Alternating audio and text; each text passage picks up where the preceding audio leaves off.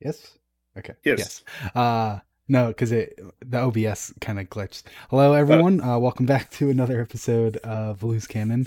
It has uh, been a while again because uh, our last episode I didn't have internet because uh, a really bad snowstorm took out internet for like six hours that day, and uh, today I opened my windows so I can get a lot of a lot of natural light on me. Today I opened my windows and it's snowing outside, and I was like, "Oh no!" I had a small panic attack because I was like, "Don't do it again! Don't do me like that." So how how have uh, how have you been, Rana? Good. Yeah. You know, it's uh, a new year, a new Mhm. dawn, a new life, whatever. Just back at it. Here we go. Witch Queen right around the corner. Yeah, it will it will be in nine days, and our next episode will be the weekend after the release of of Witch Queen. I'm very excited for for many aspects of it.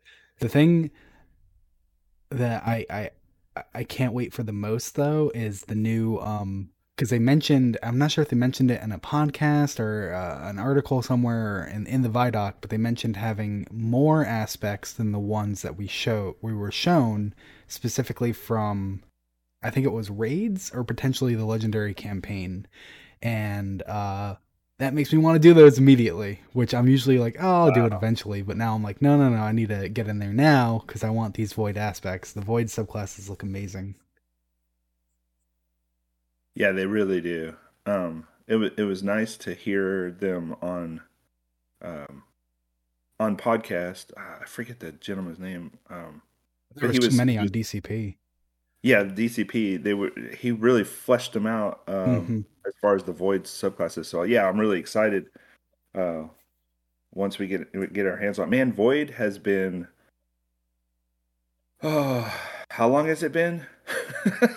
Since since it's in existence, I mean, Well, Hunter's got it. I mean- uh, Taken King. We had a whole So year tra- without the void.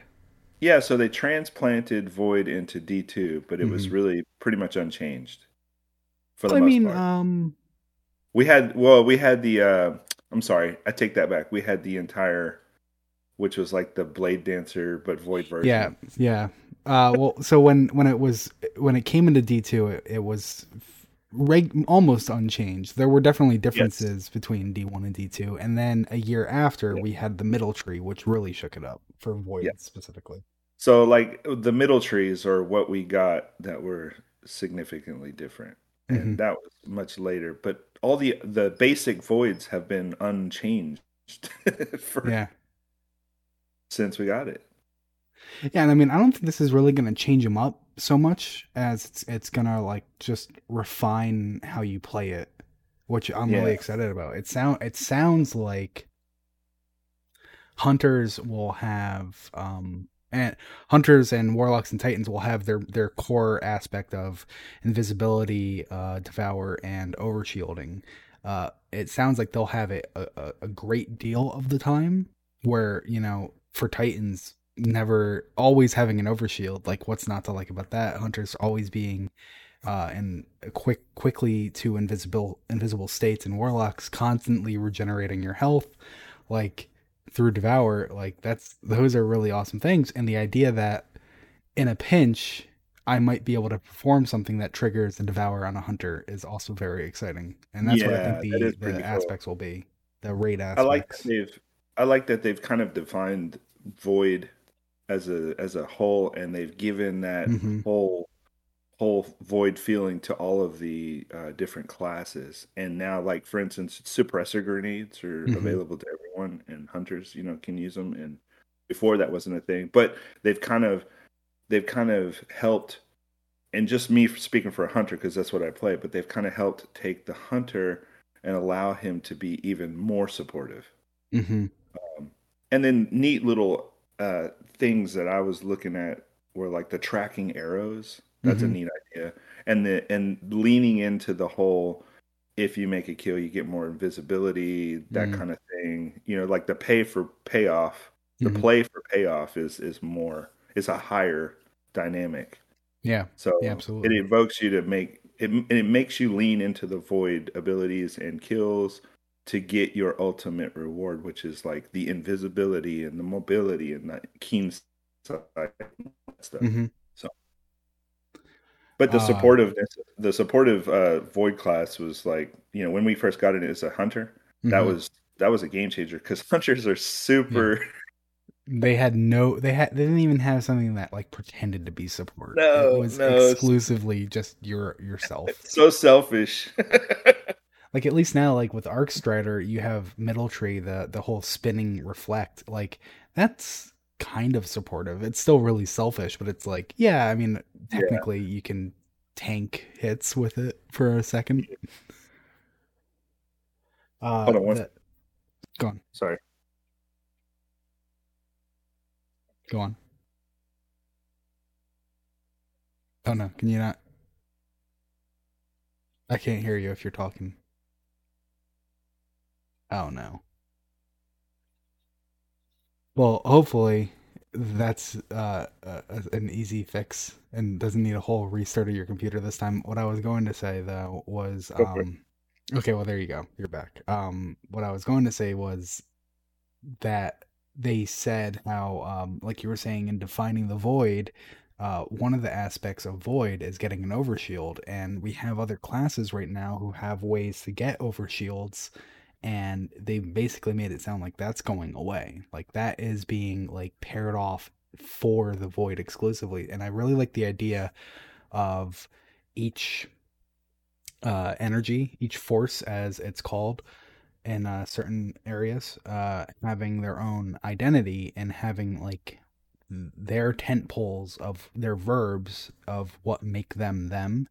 And so uh in in the the collector's edition. We actually get some of that where ikora this whole this whole collector's edition is ikora um kind of her notes on herself on the hidden on stasis on people talking to her uh, you know her messages back and forth between zavala uh someone who claims to have been uh who claims to have died 13,000 years ago um, you know, various things, but kind of throughout it, you have a continuing theme of the morality of using stasis and is stasis dangerous? And there's actually a really interesting uh, entry kind of early on in it, which talks about uh, if stasis is a virus, and it kind of talks about why stasis behaves differently now than it did a year ago. Hmm. But uh, before we get into that, we have a uh, lore card this week. I don't have a, a whole nice, pretty image queued up, but I do have it on screen. Do you want to talk about that? Yeah, let's do it. All right.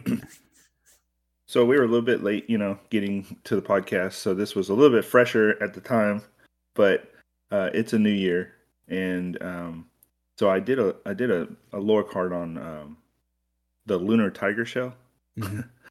Which uh, it wasn't available to get in game yet, but we could all see it. So at the time, I felt it was necessary to put it out because of the timing.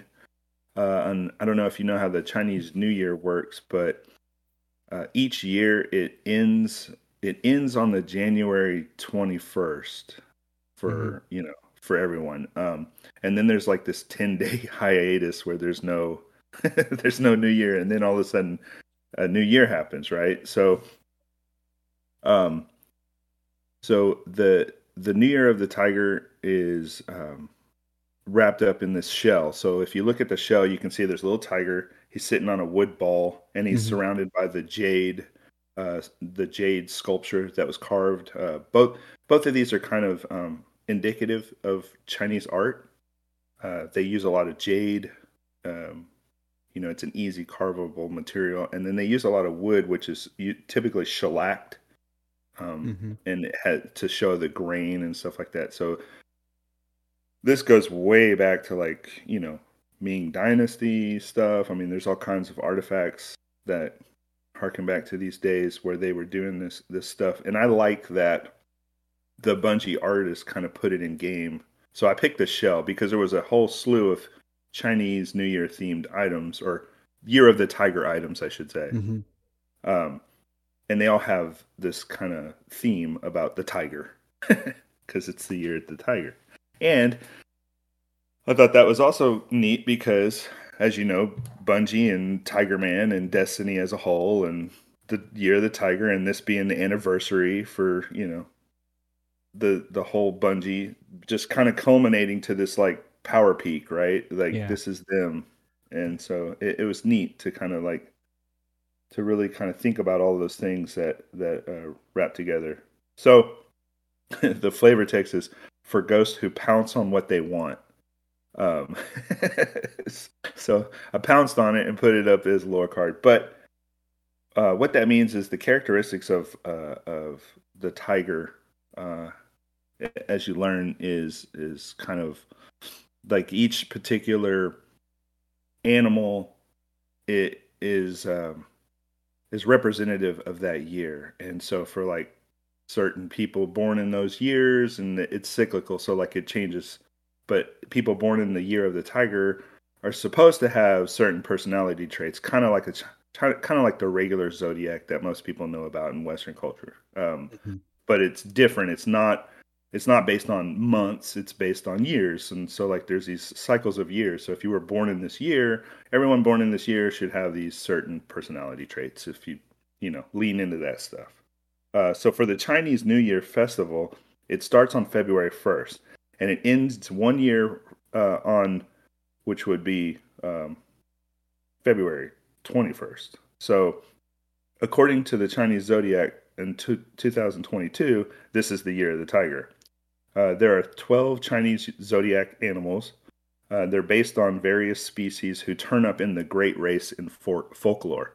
So, the way they describe it is um, there's a tale it's a story about a great race and there were all these animals that arrived and so the tiger is known to be the king of the beast in china he came in third in in the race uh, Hmm. the jade emperor invited certain animals to participate in the race which were which 12 species different species showed up basically um, so as a reward the years are named in order in which each animal finished the race. So large and small animals had to cross the track or course, which which also included a river at the end. Um, but the rat was first because he was riding on the back of an ox as he crossed the river and jumped right before the ox was able to. I've never I've never actually heard this uh, story about the Chinese zodiac before. yeah.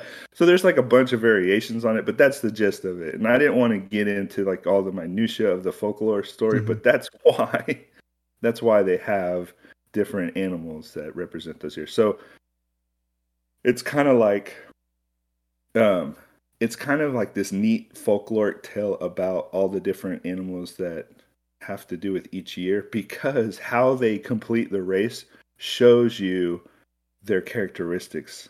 Uh, so, like the rat taking advantage of certain situations and being able to, you know, Mhm. jump at opportunity is very much like a trait of someone born in the year of a rat. The ox being, you know, steadfast and bull true and always getting to the end in a nice, efficient manner, but never coming in first. You know, it's like, Mhm. and then the tiger who just ultimately is able to dominate the entire course, but then he comes to the river and he's like, uh, water, mm, you know, and he, so his his own little things can get in his way, but he's always like ready to pounce on any opportunity, but he gets in his own way. And so, like Hmm. these things that happen in the folklore are really neat because as they're doing the race, they're really telling a story about each indi- individual animal or beast, um, as they call it.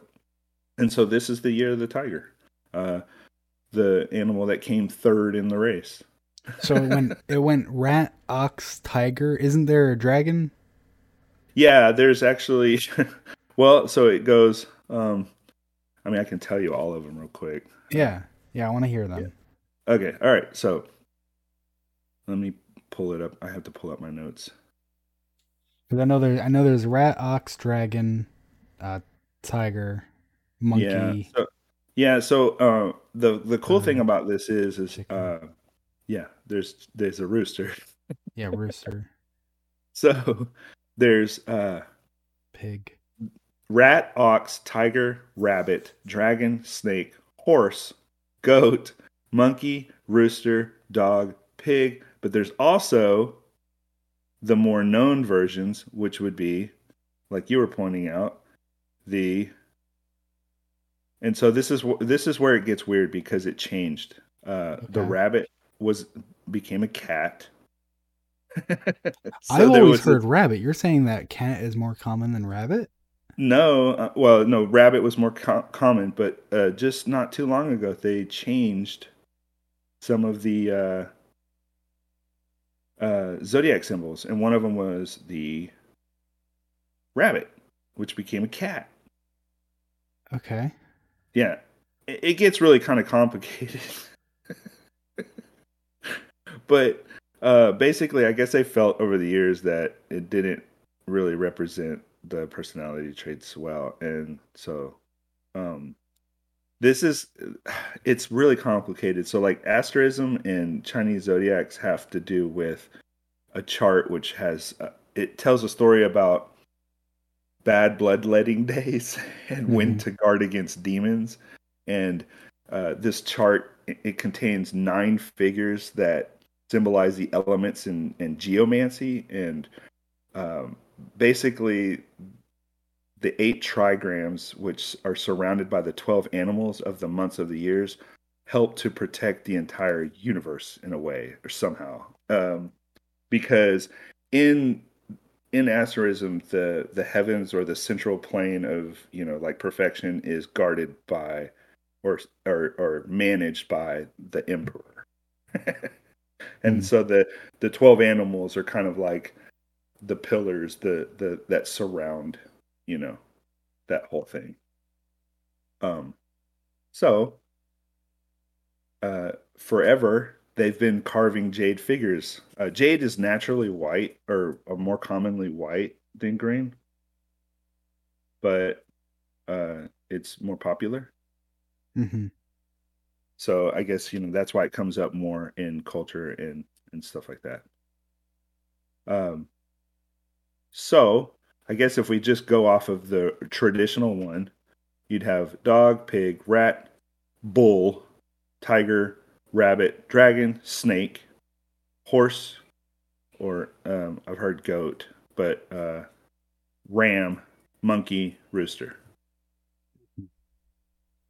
Um, and so, like, I think a lot of this has to do with translation and cultural identity. And so, uh, some of these things are up to change depending on the region that you've learned it in or or depending on the time. Uh, because just like everything you know things change a little bit. Yeah i guess so. All right.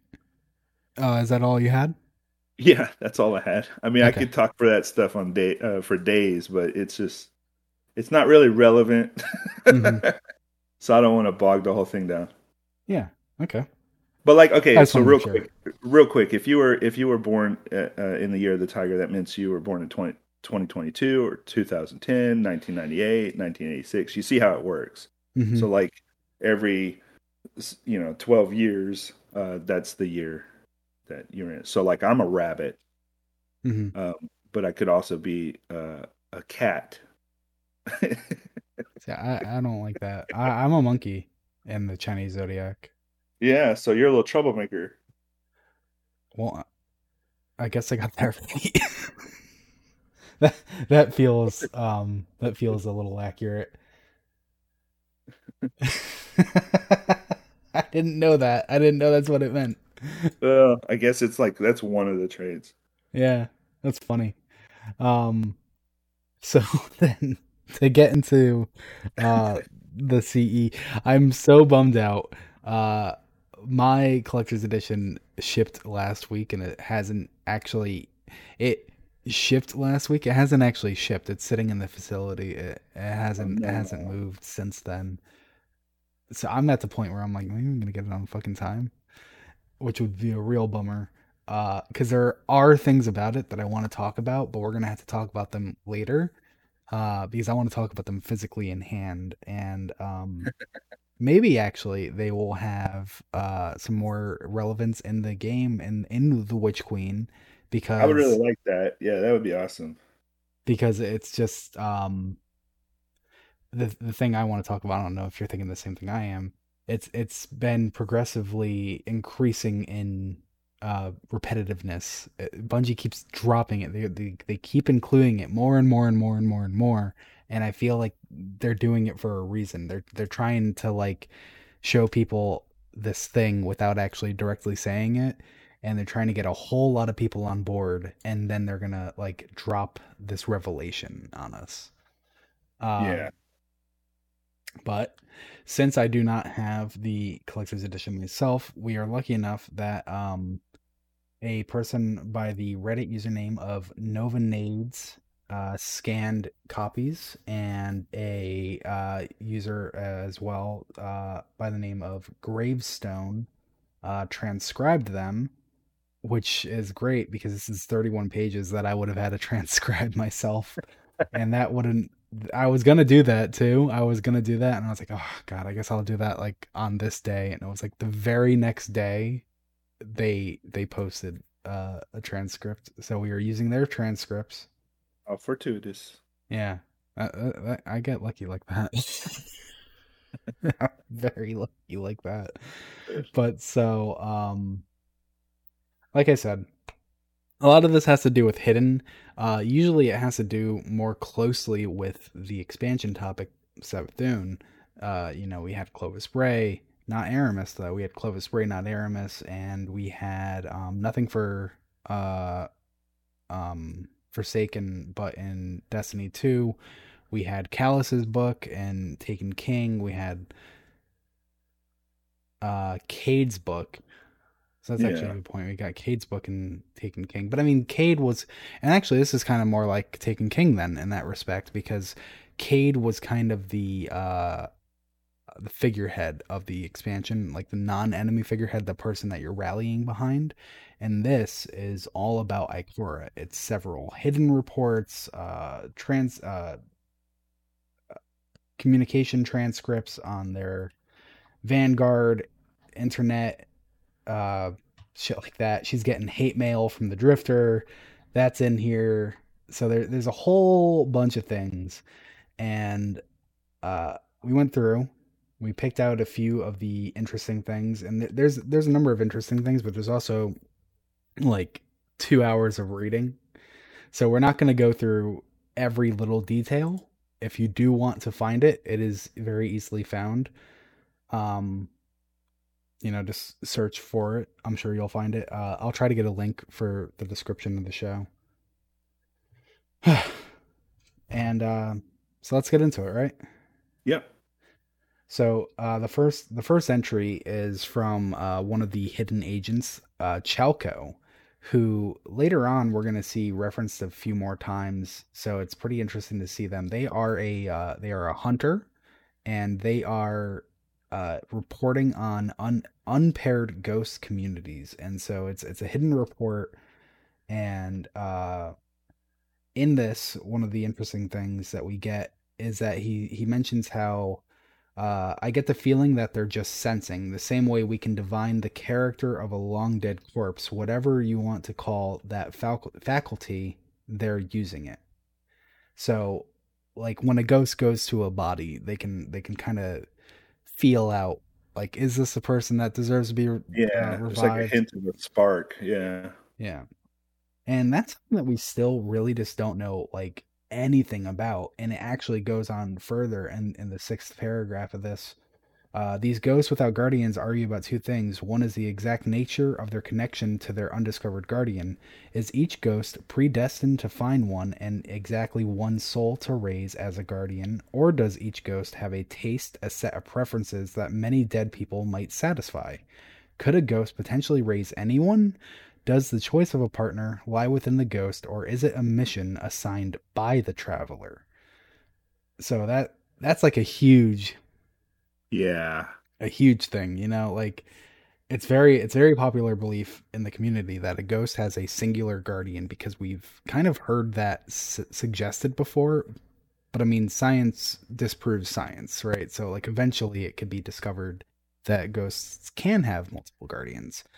Yeah. And there, there are those that do believe it. I'm not in that camp personally. I am in the camp of one ghost per guardian because if if multiple guardian if if a guardian could have multiple ghosts, then there are guardians that ghosts would be like, "Oh, that one's a hero. I'm going to go revive that guy cuz his Right. ghost died and make sure he doesn't stay dead." You know, Right. What prevents them from just, yeah, like, like, prioritizing?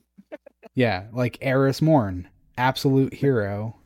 I mean, obviously she went through some shit, so maybe she's not the first choice. Yeah. but there are absolute heroes out there that like ghosts So- would be falling over themselves to revive Zavala. So I'm in the camp. So I've I've long believed this. I have had this theory since D1, um, Mhm.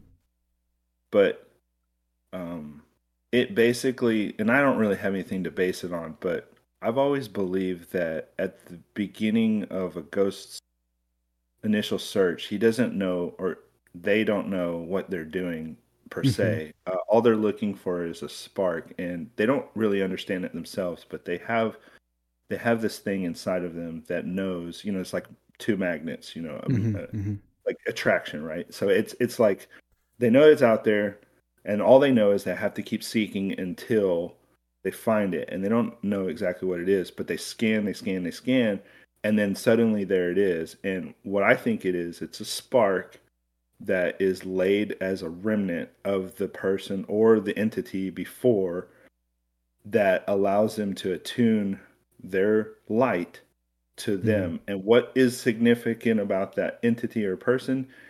I feel it was sacrifice. It was some sort of great sacrifice that they did in their previous life that allowed them to have a resonance of their soul or the fragment of themselves remaining in that matter, carbon, basic dust, bone, whatever it is that's Mhm. left after their they their their fleshy, you know, vessel died, right? Yeah.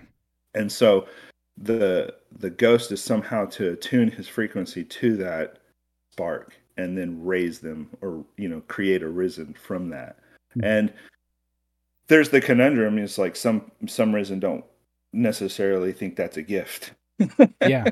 No, absolutely. and and things change like you, like you learn you learn in this life um that it's not as easy as good and bad or evil versus good that kind of uh thing that Mhm. we've been that we've learned you know that we were taught when we were kids that you know the the knight against the dragon in the tower. What you learn is the dragon in the tower was a victim of circumstance or you learn that people are put in certain situations where they have to survive and that from the outside it looks like they may have been a bad person but on the inside they were a victim victim of their own circumstance or locked in that scenario and they had no way out. And so they have to survive. And ultimately this game is a, is a matter of Mhm. survival. And you know just like the the thing that they wrestle with uh, in lore constantly is this idea of um you know when is survival okay. When is Yeah. survival at at such a high cost morally okay right? And so you know sacrifice is the ultimate you know uh the ultimate like i don't know purity i guess is what i would say. And so that's why i believe that sacrifice has to do with like when the the drifter when the um uh the speaker talks about you know the best the best thing you could do is go kill yourself basically when he's talking to Ghaul you know Yeah. um I mean, what you mentioned sacrifice as well. yeah, so what he's saying is, you know, that guardians are uh, guardians because of their natural ability to sacrifice themselves above all. And and there's there's certainly vast dynamics with this. There there's a whole spectrum of of sacrifice and how hard do you lean to the left or the right? Like look at the pras- praxics. They're so far right on the sacrifice that they just conflagrate in any situation to try to annihilate everything around them as soon as they realize, "Oh my god, I'm going to die and this is it." Yeah. That that really raises the question because like I okay, so there was a lot said there. So I, first, I think Sorry. Uh, no, that's fine. That's fine. That's that's great. In fact, I think that this uh, corroborates your theory that when the ghosts first came, they didn't really know what they were doing. They were just searching for that something, whatever that Yeah. something was, because they even question. Is this a mission get assigned by the traveler? Because if it were, wouldn't they know it? Like they don't know it, you know. So Yeah. um, but then, and uh, mother mother Codfish just brought this up in, in chat, and it's one of my favorite topics. Uh, Cyril is a guardian who was revived and was so upset about being revived that he started hunting other ghosts to prevent other people from being revived. He's like, the dead Yeah. should stay dead. Uh, this mentality, and so maybe, in my opinion, maybe it's not exactly sacrifice, but like super strong conviction, which that could help you, or that could go the exact opposite way, and you get someone like so Cyril. so so like if you if you if you if you analyze people characters in the lore that are in the middle, uh, you get a Mhm. really good perspective. And the person that's best at that, who's you know woke, is Ulan Tan. So Mhm. Ulan Tan is the perfect um, example of that waffling in the middle, having to have a perfect balance with the universe. His idea is that if you really want to save the universe, uh, you should just give it all up. yeah, because he's basically saying that what you're doing is you're playing a game, whether you feel like you should play the game or you shouldn't play the game is irrelevant because there are no winners in the end. No matter what, the game will end, or that's kind of like, you know, if you think about it in that kind of uh, analogy, I guess. Um, Mhm.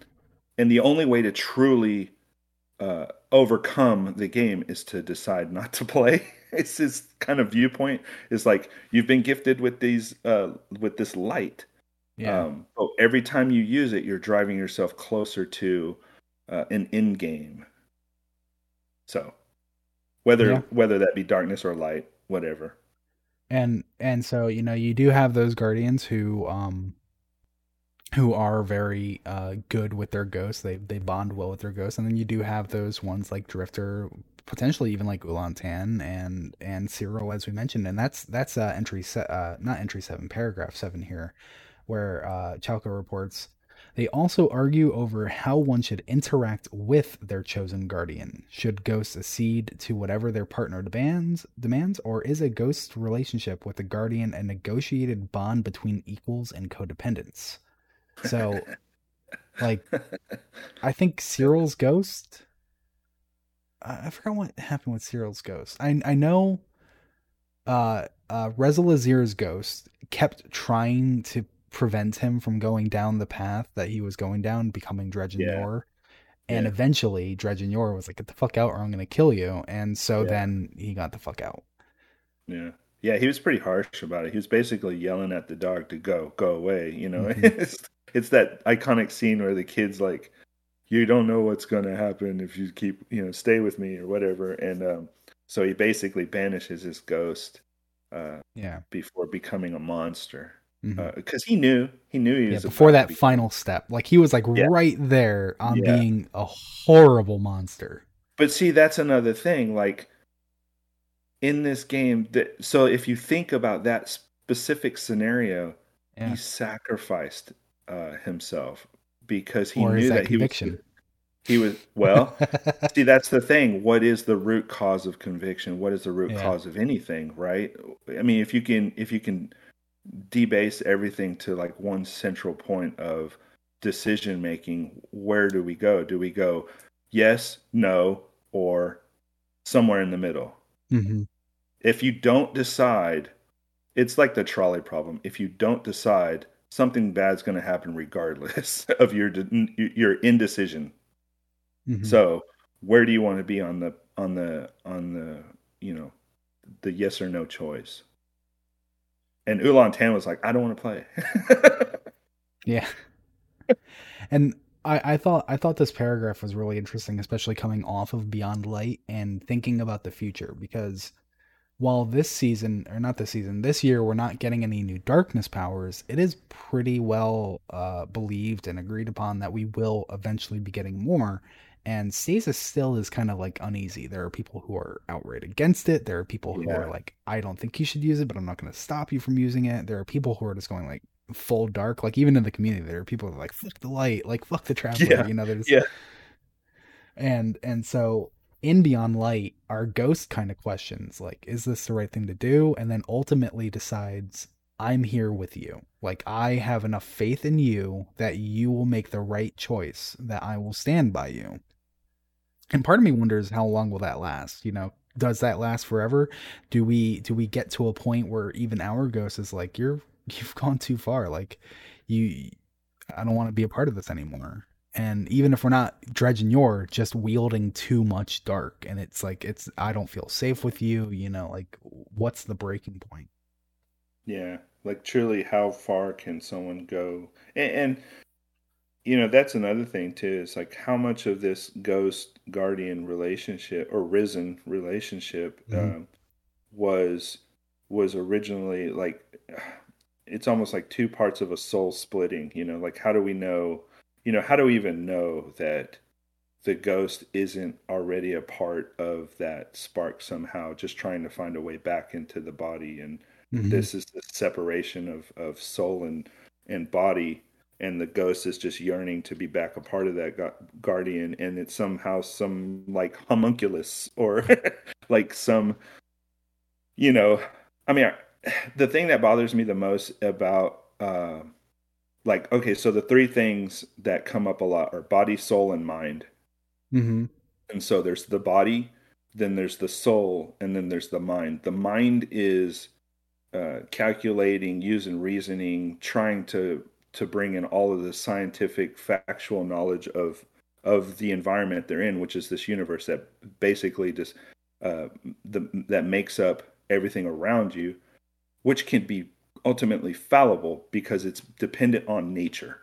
And so the mind has to make sense of what its reality is, which Mhm. is everything it can uh, that relies on its senses, which are the most easily tricked of all of all things in the universe. So like you've got your sight, your taste, you know, your smell, your touch, um, all of those things that you rely on. So there's the mind, Mhm. and then there's the body, which is like the vessel. It's holding the the mind, and then there's this third, which is almost an ethereal, um, just a it's it's a it's a compromised uh, ideal of the soul, which is this. If you if you believe that the soul exists, it's this driving anima that creates the motor function for the universe to go. Mhm. And so the soul and the mind constantly being wrapped up in that yin yang turmoil with one another are trapped in this body or this vessel or this environment. And so Bungie, everything in life revolves around these uh, struggles yeah of the body and, and, and the mind and the soul. And so if you think about it in a way, the, the, the ghost kind of represents the soul yeah the guardian represents the mind and then the game and the people and the bodies are the bodies. So let me propose to you something that's uh, very similar but a little different. Uh, what if the ghost and the guardian the ghost and the risen are some collection of the id the ego and the superego? Sure so like yeah. the risen can be one or two, and the ghost can be any of any of the other one or the other two. So, uh, for an example, uh, I need to just make it make sure I'm reading this right. Uh, for Osiris, for example, uh, he's the id is the set of uncoordinated instinctual desires. Mhm. So partly he's he'd be the id, right? Uh, the superego plays the critical and moralizing role. Absolutely Yeah. Sagira. Like 100% that is Sagira. Yeah.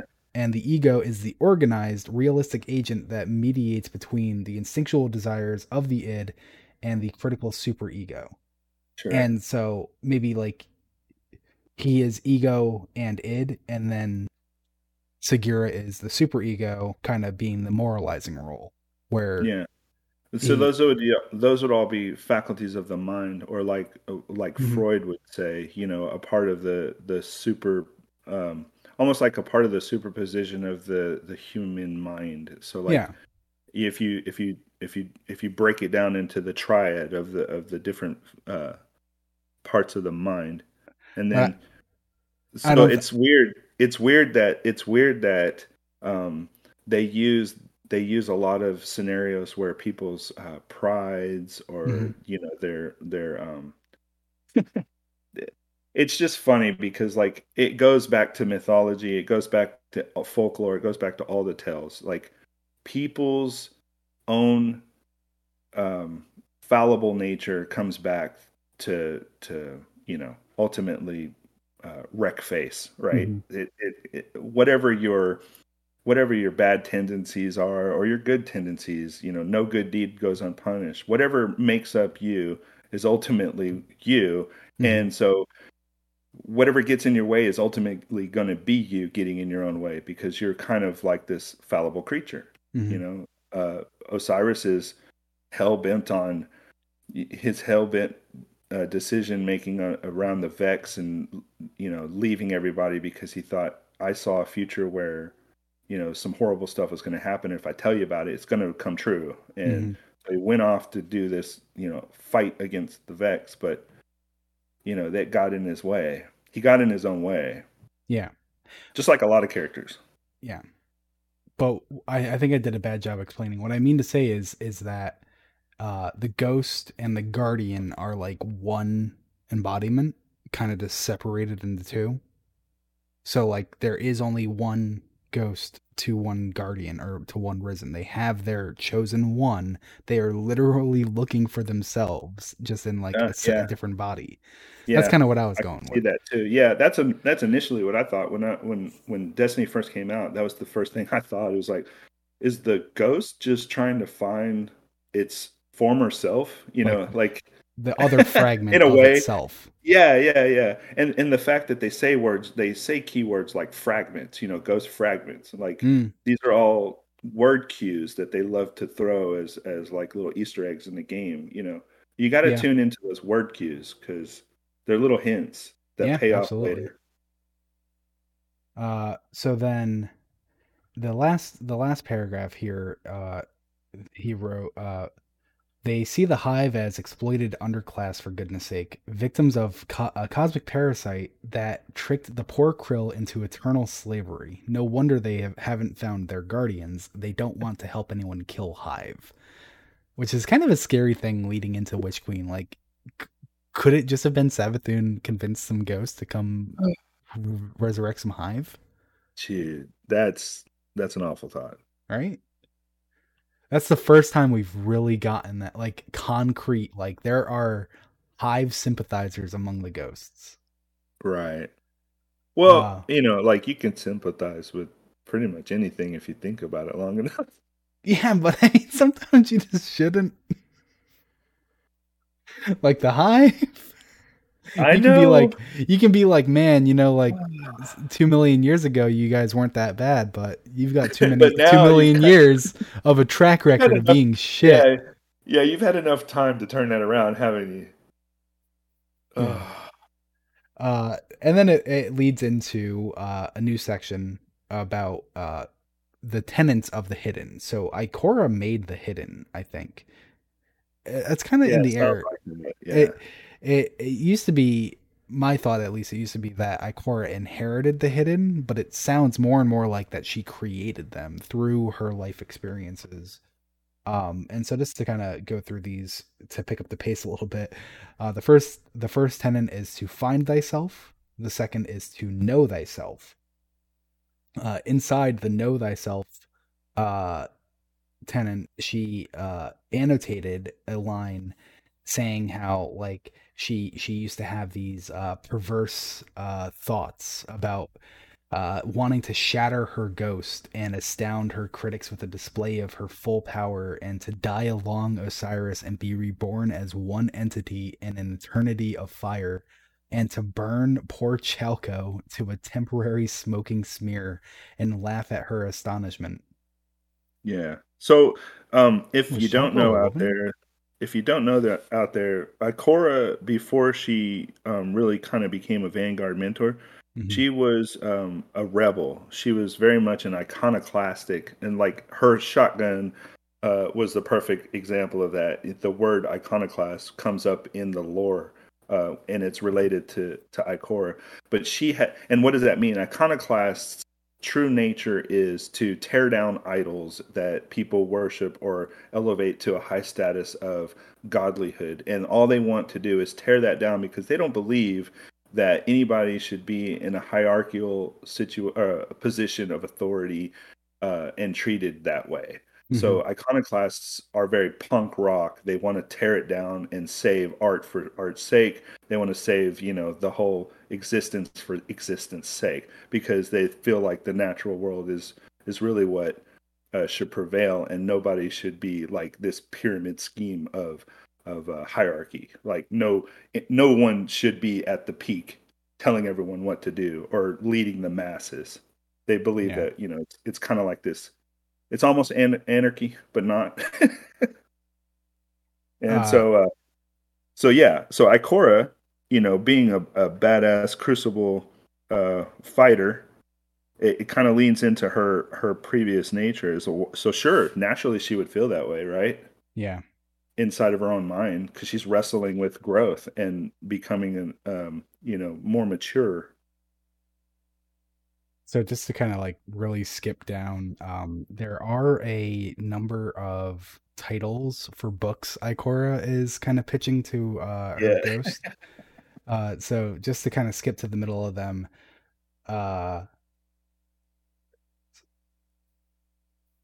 Actually, I shouldn't start from the start because I, I'll spend more time just trying to find it.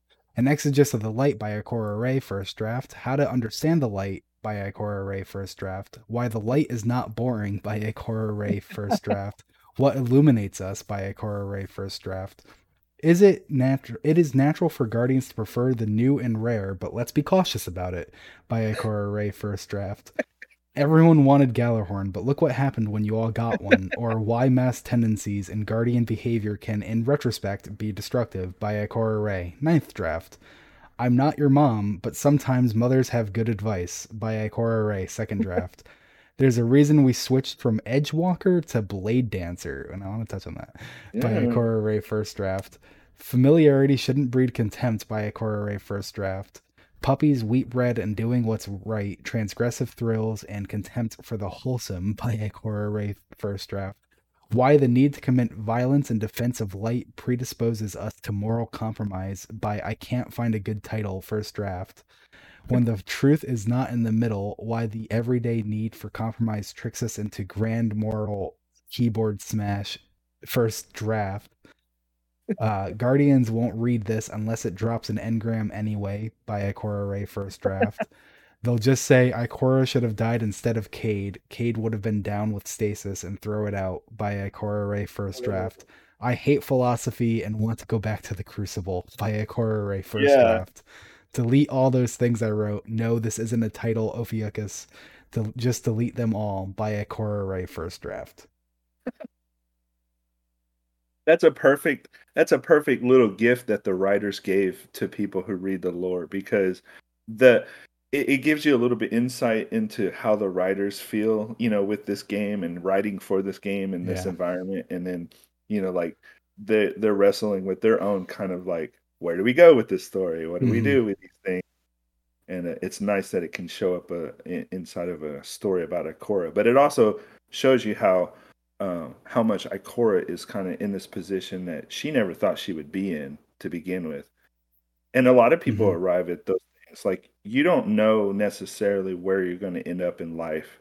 Um, you may think you know, you may have all of these convictions when you're young, and then when you get older, you realize, uh, you know, there was a higher purpose for you, and mm-hmm. so you mm-hmm. try to fulfill that as much as possible. But inside you, you're still kind of wrestling with your own, you know, uh, inner demon.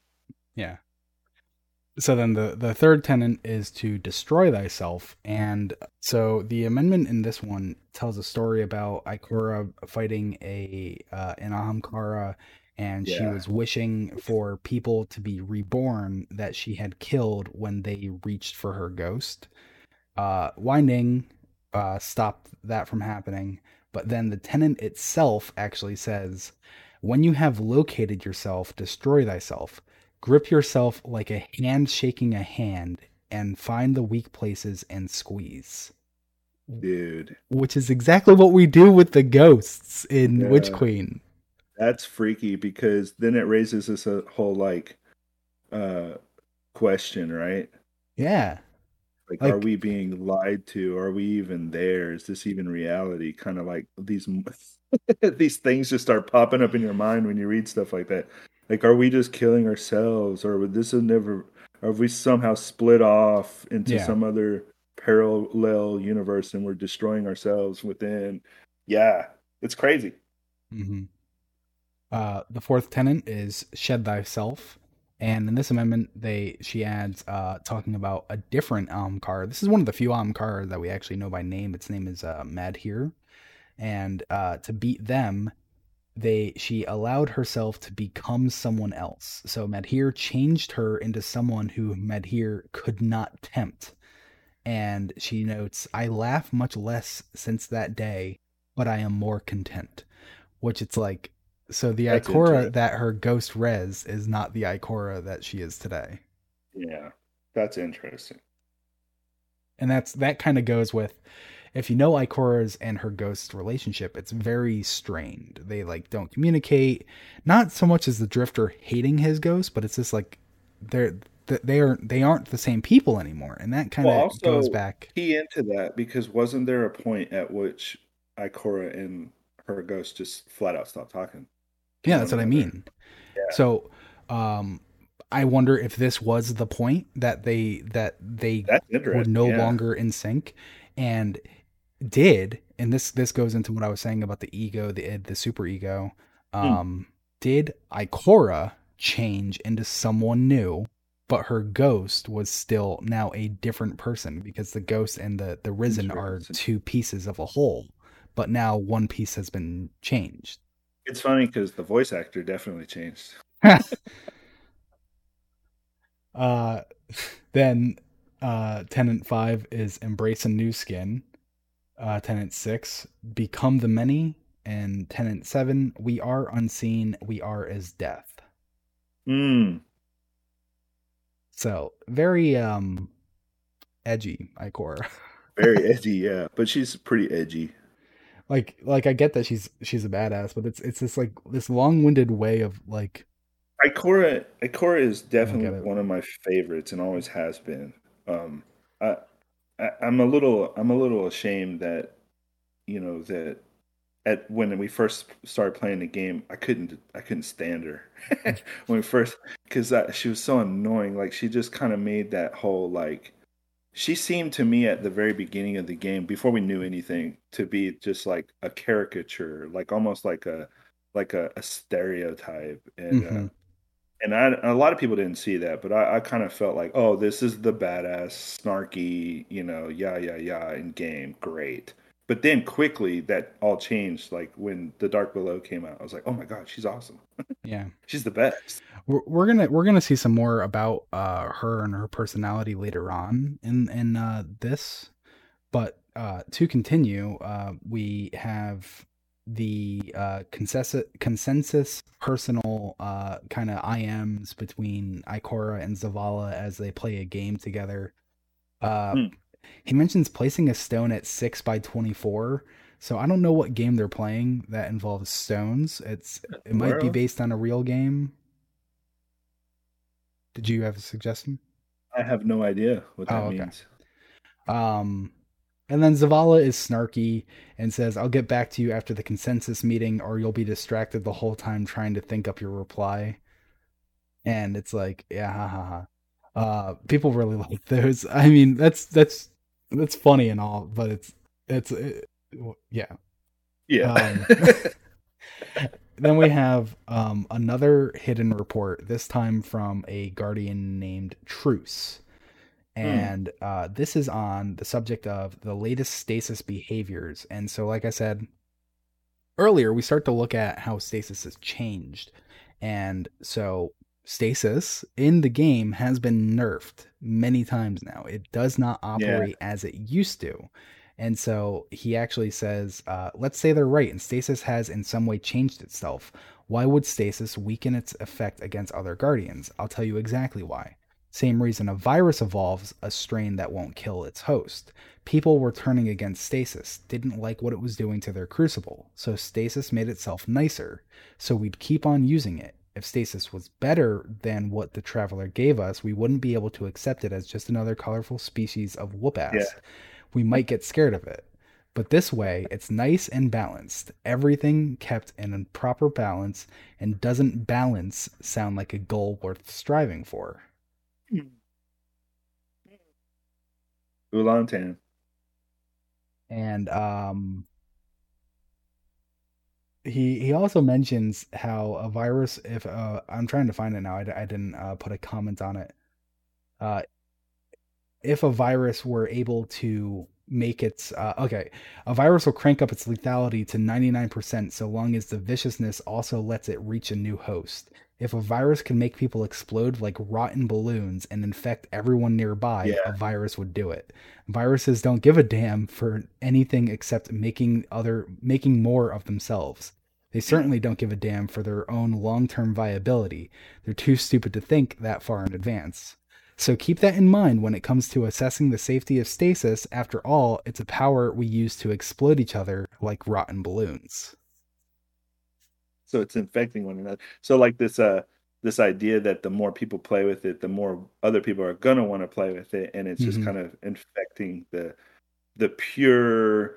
Uh, what is the best light? Like, what is the light that's considered good up until in, this in, point? In my in my opinion, because it's not light and dark as separate entities, they exist on a spectrum. They, sure. they, that for, so, so that means you have, like you're saying, what is the lightest light and what is the darkest dark. Darkest and so solar is the lightest light, arc, void, because back in the dark ages, even void was seen as like, whoa, that's too dark for us. Yeah. yeah. Uh, then stasis, whatever the second one would be, and then finally taken as the truest form of darken because the act of taking something is as actually mentioned in here, winnowing away something until it's its most perfect form. Yeah. So I had a new uh, I had a new thing come up because um, I was thinking about like the poison subclass, and I was thinking about like just what could come next type of thing. You know, we all do that. We love to mm-hmm. you know think about what's next. Even, yeah, who doesn't? so, um, so I was thinking like as a whole, I did this a long time ago, you know, where I tried to define like the three um, elements in mm-hmm. game mm-hmm. that we use um, before you know we got stasis. Which, if you if you strip down stasis to its base level, it's kind of just entropy in a ma- in a manner. It's stripping, it's taking everything out of something until nothing's left, but a reaction to nothingness, which is cold freezing, because that's that's how that exists. So Anyway, the so you're cold. actually you're you're actually skipping ahead. Um, the appended file on the stasis of uh, Truce's ghost Cowlick, they did a study on it, and they say it just sucks entropy out of the system until it's got a crystal. Yeah, exactly. So that's where I was when when we first learned about um, stasis, and mm-hmm. that's really what I was keying into when I was trying to define um, um, the elements originally, and so I saw that coming. It was just funny because there was the whole like social media fight about oh, it's ice powers, you know, and yeah, yeah, it is, but it's entropy, like creating ice out yeah. of nothingness. Because when you have nothingness, the only thing that's left is the crystal, right? So, mm-hmm. so anyway, um, so that made me think about well how does how does all of this work within a universe that's full of matter and and dependent on these um, these fundamental laws that are are a part of the building blocks of the universe um, and then so i started to think about one of the things that was in destiny very early on which was uh, uh, alchemy and mm-hmm. how does alchemy incorporate within the world of of destiny in the universe of destiny and alchemy is uh, an alchemical uh, reaction it's chemistry it's protochemistry it's this idea that chemically things can be created or destroyed in certain ways or manipulated in certain ways. And if you look at the hive as a whole, they kind of have with paracausality, obviously, because that's how any of this crap happens anyway. Like solar, it happens. You can manipulate soul soul fire because of paracausality. It's not fire exists always. It's not electricity exists always. It's not mm-hmm. gravity exists always. It's yeah, those are parts of the universe that we are somehow attuned able to attune our light to and manipulate and use as weapons, right? Yeah. So, chemistry or alchemy is one of those things that the hive have attuned themselves to and be able to use uh, because just like Dredgen Yor, just like uh, a lot of the hivey hiveness that's happened, weapons of sorrow, the thing that that keeps coming up is the poisoning, right? And how it devour, devours and mm-hmm. decays all of those things are chemical reactions all of those things are taking matter and and decaying yeah. it to another form yeah so, so that, that that makes sense for the for the next step yeah so so when void was heretical void was very much um, using the absence of of of light to punch through and pull by using gravitational gravity the party the part of the universe that you know was later defined but being able to punch through and pull something out from that in between layer of realities and then use it as a weapon. That's mm-hmm. void. So void is very uh, mysterious in that way. Void you know, is is using that gravity around you to punch through realities.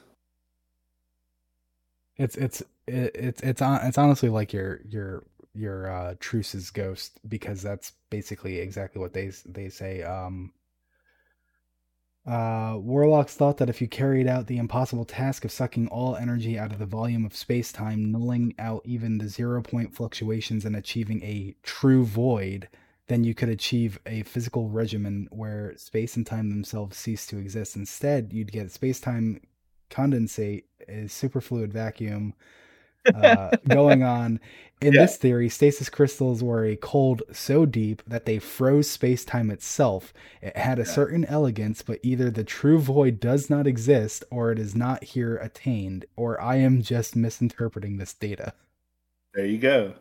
So like there's a there's a limit to as far as you can go with any particular elemental or a fundamental law of nature. So like at the root cause of of of, of existence are these are these material atomic uh, orbiting um, attractions that create right? And then mm-hmm. there's also this anti matter there's this annihilation of the universe. So things pop up and exist for unexplainable reasons just as they annihilate themselves. And that void as a whole plays with that it's that interplay with how does something create and annihilate itself within mm. an instant and just pop it seems to pop in and out of existence from nowhere right because yeah. you're not meant to understand and know everything down to its you know i mean what's beyond the cork right yeah. you know like you can't go any further like there's only so far that you can go and mm-hmm. it's okay it's okay to not understand it's okay to not know you know, you can be okay with not knowing something. It's that pursuit of knowledge that propels you forward. And so, like these different facets of light are birthed from that, uh, because these, you know, guardians, risens, are playing with uh, their paracausality. They're using it in, in in ways that are are really neat. Like when Anna shoots her golden gun, right, mm-hmm. for the first time how did that happen? She was backed into a corner when she discovered that ability. Is that how it happened? You, do you mean the pools uh, of light? The pools of light lore. Oh, okay. Yeah. You you mean specifically how did Anna create pools of light? Exactly. Oh, okay. It sounded like you were, and I, I I'm I'm blanking on his fucking name, Shin Malphur. It sounded yeah. like you were referencing Shin Malphur, who was That's a good not exactly too. backed in the corner, but like just all of a sudden yeah. he felt the fire going down his arm and it came out yeah. through his gun and you know. Sure. So like attuning yourself into the situation, but evolution happens when the threat of in, uh, extinction arises. Yes. there you go. Um, so then before we move on though, there is one other thing in um Truce's uh uh I forgot what this I just I'm sorry, I'm blanking on words. Truce's thing here to Ikora hidden hidden report. There we go. Uh, he says I see stasis users who shouldn't have any kind of power. Never mind stasis. Huh. Does that mean non-risen are using stasis and like not Eramis and Eramis's lieutenants because everyone knows Eramis and Eramis's lieutenants are using stasis. Does that mean non-risen humans are using stasis because the darkness was in them all along from the Cambrian explosion, as it actually says in uh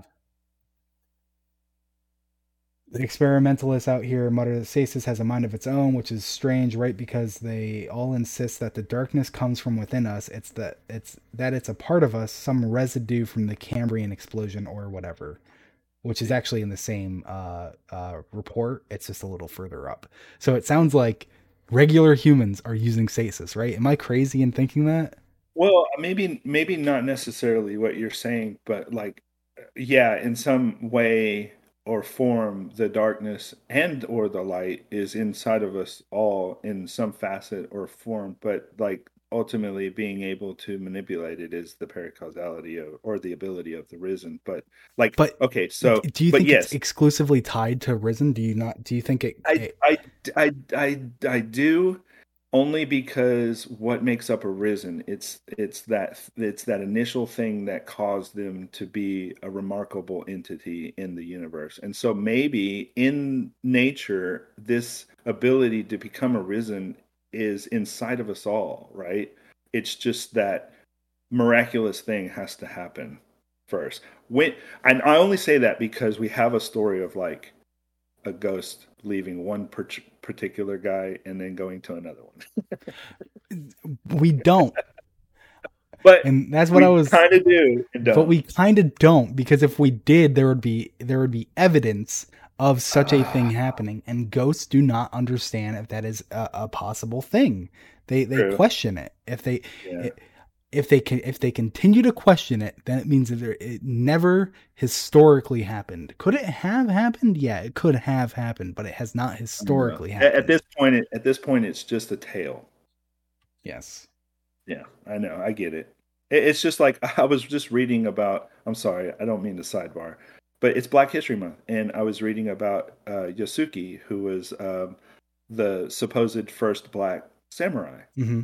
And mm-hmm. uh, so, like historically, there's all this evidence that points to him as being the first black samurai. But then there's all these other like historians that argue and and um, and and say, oh well, there's no way because like circumstantially it would have had to arise under this particular way and stuff and stuff and stuff and stuff and stuff and stuff and argument and argument and argument, right?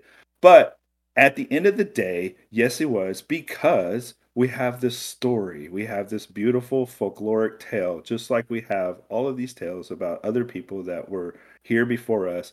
And until that factually can be disproved or changed, mm-hmm. it exists. And therefore, yes, he was. And so that's where I come to like some of these uh, decisions. Like you have to use a certain bias, um, pro bias, or like, you know, this like, it comes to a point where you kind of have to accept the I tales accept, the stories. I accept many things that are not entirely proven. and and my bias is of that ghosts have one guardian until I see an actual piece of evidence that suggests a ghost can have more than one guardian. Yeah. Well, Savathun's got her own ghost, so Savathun has Osiris's ghost, which would be an interesting way to, to, to, to pitch that. Yeah. I I I really hope that we're I really hope that we're gonna hear Savathun's ghost talk and it's gonna be Sagira's voice actor. That would actress. be insane. That'd be kind of sad. That would be impactful. Yeah, would. to say the least. Um Okay, well, we've been at this for a little while, so let's let's yeah. try to, to keep this going. Um oh. Ikora actually believes uh that she doesn't really fit in as anything that she and this is kind of like what I was saying before uh where you were like you didn't really like her and her personality how it's developed and everything. Um you know Cayde was funny and so people liked that. He he he was this thing and Shaxx is a thing. Shaxx shouts Zavala fathers Eris avenge Ziz. Uh Ikora kind of doesn't do anything and right. so she's in this position where she has to lead people and she's like how how am i supposed to be, be a bulwark against their lies? But what if i'm supposed to be a bulwark against lies? But what if the they they the guardian population like the liars more than me? She feels unlikable and right. and i, I feel i hope that in game as well we're going to see a lot of ikora's uh, development finally happen that would be nice. Yeah. Uh, and then it appears. Do you, off the top of your head, know who VIP one three one six is? I know Blue has a list, but I don't think one three one six exists. No. So, um, I'm pretty sure these are all spam hate mails from the Drifter, because the first one reads. Wait, it kind of goes into that hello first name and a bunch of numbers yeah, yeah. It's a cat. It's it's it's uh, anonymous tower guest account six C C eight four two D. Oh wait, look That's at that. Awesome. Yeah, uh, one ALF. Oh uh, no, it's ALF and A1F. Okay, so it's barely the same. Oh no, it is yeah. the same. They must have just mistyped. So it's the same. It's the same account. It's the same account, but it's got three different signs sign offs. So it's absolutely the drifter. Thank you for thank you for pointing that out because that just confirmed it. Um, yeah. The first one reads, "Hey Ikora, did it ever occur to you that Eramis is a common language anagram for Am Eris? It's funny how Three Eyes works for you, but now she works for me, works with me. Maybe you weren't giving her enough chances to grow. No salutations entered. VIP one three one six. Wow. Uh, then Hey, Ikora, did you sign off on this? Zavala ordered a search on my ship to get samples of my plants. They are known si- similarities between your vessel's infestations and the growths aboard the dere- derelict Glykon Volatus. Tell the big guy that if he wants to get at my garden, he'd better start pounding some primevals. Transmat firing D. And then the last one Hey, Ikora, I hate ice planets. Nothing good ever happens on an ice planet. You can't even burn guts for heat where there is no air. You and I you and I used to push the edge of the map, remember? My crew ended up out past Neptune exploring dwarf planets full of monoliths, but you yeah.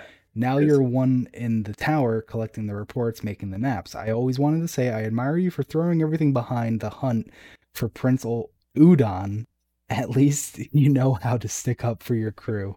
Catch you soon, no man. So you you had something to say there? There's a lot to unpack in all of that because I agree. Uh, again, Bungie planting seeds and and still trying to like lay them out in front of you. It, it's like they're just kind of scattering here and there because they're calling back to certain mm-hmm. things that have happened, like the monolith with Drifter, right? And him using guts to make a fire to keep himself warm. We know the story of the drifter, so they're calling back to that. It's a callback. And this is um, this is probably the closest we've actually gotten to an understanding of where it was. I mean, there's yes. much past Neptune, but yeah. it, it does kind of sound like it's not that far if he's going right. past Neptune. Like that's his yeah. qualifier ice planets and they have monoliths on them and so that kind of, that harkens back to that that mysterious thing that he was talking about that nobody can really define. Mm-hmm. what the heck is the monolith and why were there beasts in cages where he well, was he's got and, one on his derelict don't forget that. Yeah that's true. Yeah exactly. So hopefully like, it'll pay off. Yeah. Um and we've we've talked at length about the uh, infestation on the derelict Glykon yeah. and his own plants and his garden. So it's really um really cool to see that Bungie's not giving up on that. I think that will be the key to the second darkness subclass. Yeah. As as we've said, a a kind of poison esque one. I don't think they're going to call it poison, just like they don't call stasis ice. I don't think it is poison. I think it will act right. similarly to poison, though it, yeah, it'll do it'll do the thing that everybody calls it, and then we'll all argue about what it actually is. Yeah. uh, the next letter is from uh, Sen Arit, who is a guardian claiming to have been resurrected or claiming to have died 13,000 years ago. Uh, they were a female Kadan recovered from strata of Mesolithic battle site at the Jebel Sahaba in Egypt. Yeah, that's pretty. This one I liked because um, wh- I'm not going to go into that, but it, it's almost like a real thing. So, um, real quick, Do you think kinda- this is a real thing? Uh, Before we get into is. the the the, the it kind of is. It kind of is, and maybe I'll put out a tweet about it because there's an item that's coming that has to do with it, and um, I can't wait until Witch Queen comes out because I wanted to find it like right away. Okay, But okay, it- because I was gonna we'll say wait. We'll we'll wait on that one, but yes, it is kind of a thing. Well, I, what I mean so- is, what I mean is, what I mean to say is, uh, so I am a low power guardian, very big fanatic of your work as warlock caravan guard. Like, it it sounds like someone is just trying to annoy her, Yeah. and part of me is like, is this fucking drifter still? it could be. It could Like- be. Uh, great strain in process of my resurrection and then in parentheses original birth is not called surrection death is not called desurrection and it, it's it sounds like a lot of Yeah. shit posting to be honest It is. It is. It's like uh, it's like the drifter doesn't know, you know, how to be eloquent. He's trying. Yeah, it it, it very much has to be the drifter. like right like um you said Yeah, that there was potentially something that corroborates it so No, I just think where he's getting his factual knowledge from comes from real life, and like so, there's Okay. something that specifically has to do with that. Uh, that it's like when you go on Google and you look up something. Like I do this all the time, and so I fall for these traps all the time because I don't know nothing. I just have this bad case of IOT. So I go out and I look for stuff and I try to find out what it is, and then I end up in these rabbit holes, and I go, "What is this?" Mhm. and then I and then I learned about something that had nothing to do with what I was researching, and somehow I become like an accidental ornithologist, right? You know, yeah because I look. That's a comedian that said that once. He was like, I look up something and then I end up, yeah. So anyway, you know all about something you had no intention of learning about, and Yeah. and that's what I love about um, this game is because it it creates that hunger, that um, that fire in me to go learn stuff that I otherwise probably wouldn't care about or have thought enough about to go research. And so that's one of the things I love about it. And so, in a i nutshell, absolutely agree it's like the drifter went google give me something really cool to say or smart sounding and then he regurgitated it but kind of got it wrong yeah because he was trying to use it as ammo it, it just it just feels like someone's shit posting yeah it's it it's totally shit it's like uh, when somebody says well actually and then Yeah. like they only know just enough about something to get themselves in trouble in an argument Uh, next, we have another uh, hidden report, this time from Anor, the uh, Praxic Warlock, who Oh, we had a lot go. to do with in Season of the Drifter. yeah. Nothing's really changed with her. She absolutely hates the use of sta- stasis. She wants to go with war, to, wants to go to war with everyone who uses stasis, etc., etc. And then she ends, "Tell me you haven't used stasis. Tell me you haven't."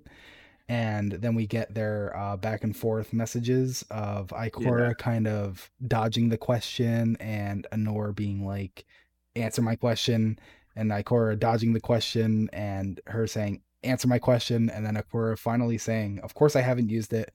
I need to be a flawless leader. I need to have I need to be twice as good, twice as often. I can't afford an indiscretion like stasis."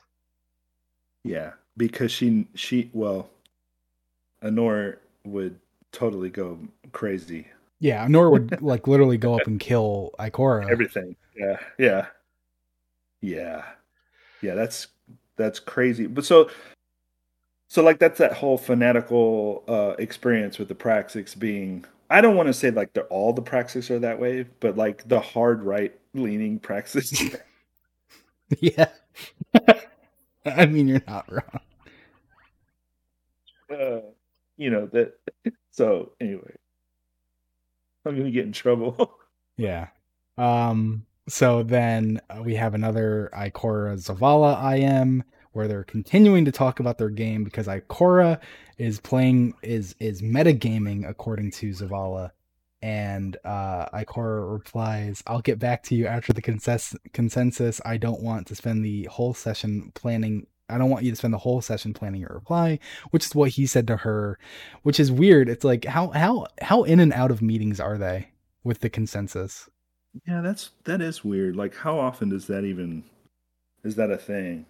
It's I, almost like are they are they still having in the in this world in this universe? Are they still having meetings to plan another meeting? You know, I like, mean, it sounds like they are.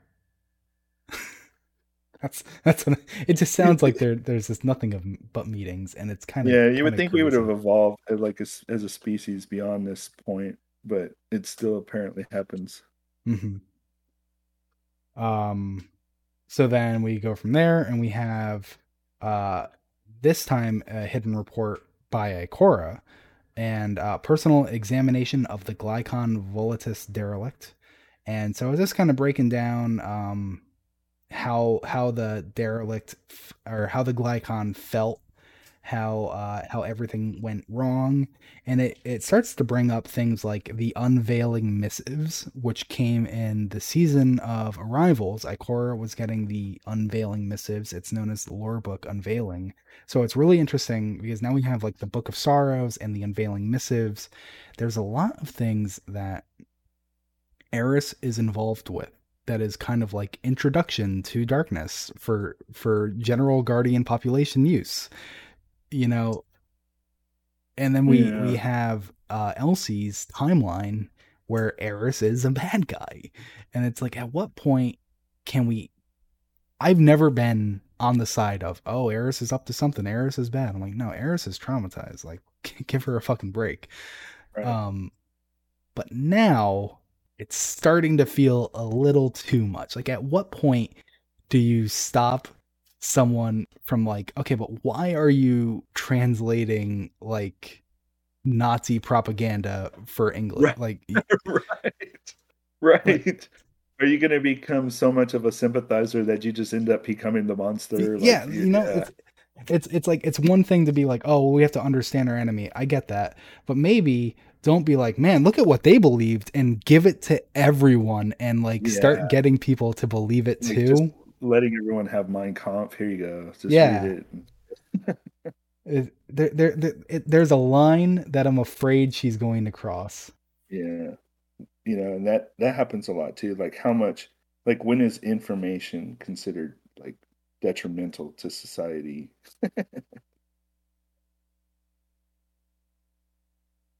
uh, and so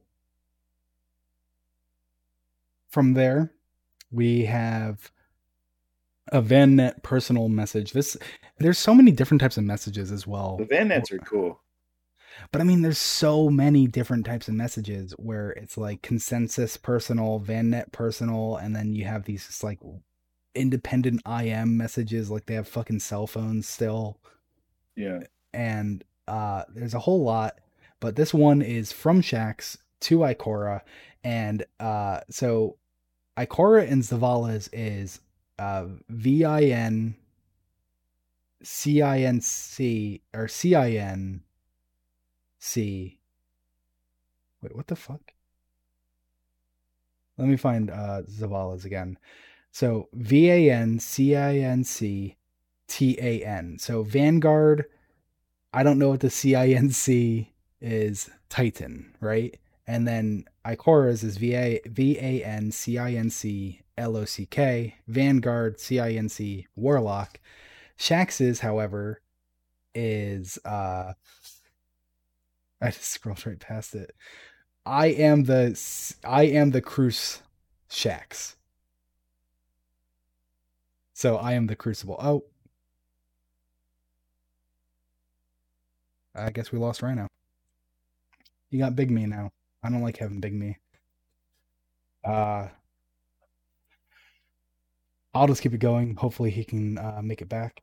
and uh, so Shaxx is I am the Crucible Shaxx. Uh, what's what I really like about this uh, personally though is that Shaxx is typing in all lowercase. He he uh, has no capitals even at the start of a sentence, and he talks about uh, his. This is probably one of the biggest things that happened uh, from this collector's edition lore. He talks to Ikora about his time with Mara Sov. Uh, specifically, it Rhino's computer is updating. Specifically, the uh, the helmet stayed on episode, and uh, the helmet stayed on when he was just reminiscing to Mara Sov about a woman they both cared about, Shuro Chi. So nothing actually happened with Shaxx and Mara Sov. There are many people who were like avidly against that, and uh, so it's pretty cool to see that kind of like come come uh, full circle. Uh, and then moving on to another, this is a little surprising. Apparently, uh, Fenchurch is also a hidden agent, and Neville, uh, as the the report goes. And in this report, uh, Fenchurch recalls a vision he had in which Eris goes to Mara and talks about the darkness is coming, and Mara sees fit to leave the reef with Eris and go after the darkness. And that is where uh, Mara approaches a pyramid and punches it and destroys the, the pyramid, which uh, many people should know is actually from a uh, a lore entry we've had since Forsaken from the uh, Sleepless rocket launcher, which is one of the Dreaming City uh, rocket launchers. Uh, in this entry, Shuro Chi is telling Mara a dream she had that takes place in the future. Uh, she says, and I was dead, I think. She cracks her neck with a delicious loud pop or trapped like in a maze, but pretty close to figuring my way out. Mm-hmm. Sure st- stands to stretch. She does not mind that Mara is not listening. Let her read. And there was another woman with you. On the triangle, Mar- Mara murmurs. Mm-hmm, yeah, she was helping. Then your brother showed up, and she shakes out her arms, frowning thoughtfully. The dream is already fading. He said Tropea, or maybe it was tropical. Anyway, uh, at the start of it, I was dreaming. I saw you on a great black triangle. You split it in two with your bare hands. I skipped. I skipped over that part by accident. So this has already happened. Mara has actually single-handedly destroyed uh, a pyramid, and it happened off screen I was kind of hoping that it would happen in the future, uh, but that does suggest that uh, Shuro Chi is currently trapped in what I like to call the labyrinth. There are many labyrinths throughout Destiny right now, and there are more in the collector's edition. I will be posting images on the loose cannon when I get my own. Uh, this labyrinth, the maze that she mentions being trapped in, she's not dead. She's trapped in it. When we went to her statue to get the Wish-Ender bow, she mentioned um, that she would return one day and she would actually come and take Wish-Ender back from us, which is kind of funny to think about, like her actually taking it from us. Um, so eventually, and if this had already happened, it kind of does corroborate the potential that Shuro Chi will come back sooner rather than later. Uh, then uh, the message ends. And then Ikora sends a message back to Fenchurch, and she's, you know, she's talking about uh, Mara and she says, I believe Mara has begun to consider that she may not be the prime executor of her own endgame. She may just be a component of the bomb, a payload or a timing device at the end of her own journey. She is necessary but not sufficient. She can no longer fight alone. So this might actually be one of the most important uh, happenings because this might be the instance where Mara does things differently. Instead of thinking that she can do it on her own, she's she's going to rely on the Guardians to use light and dark to help her take out the darkness. Where in all of Elsie's other futures and other timelines and other loops, even Mara Sov has failed. And maybe this is the thing that needed to change. Uh, it ends. All right, no, it doesn't end. I'm sorry.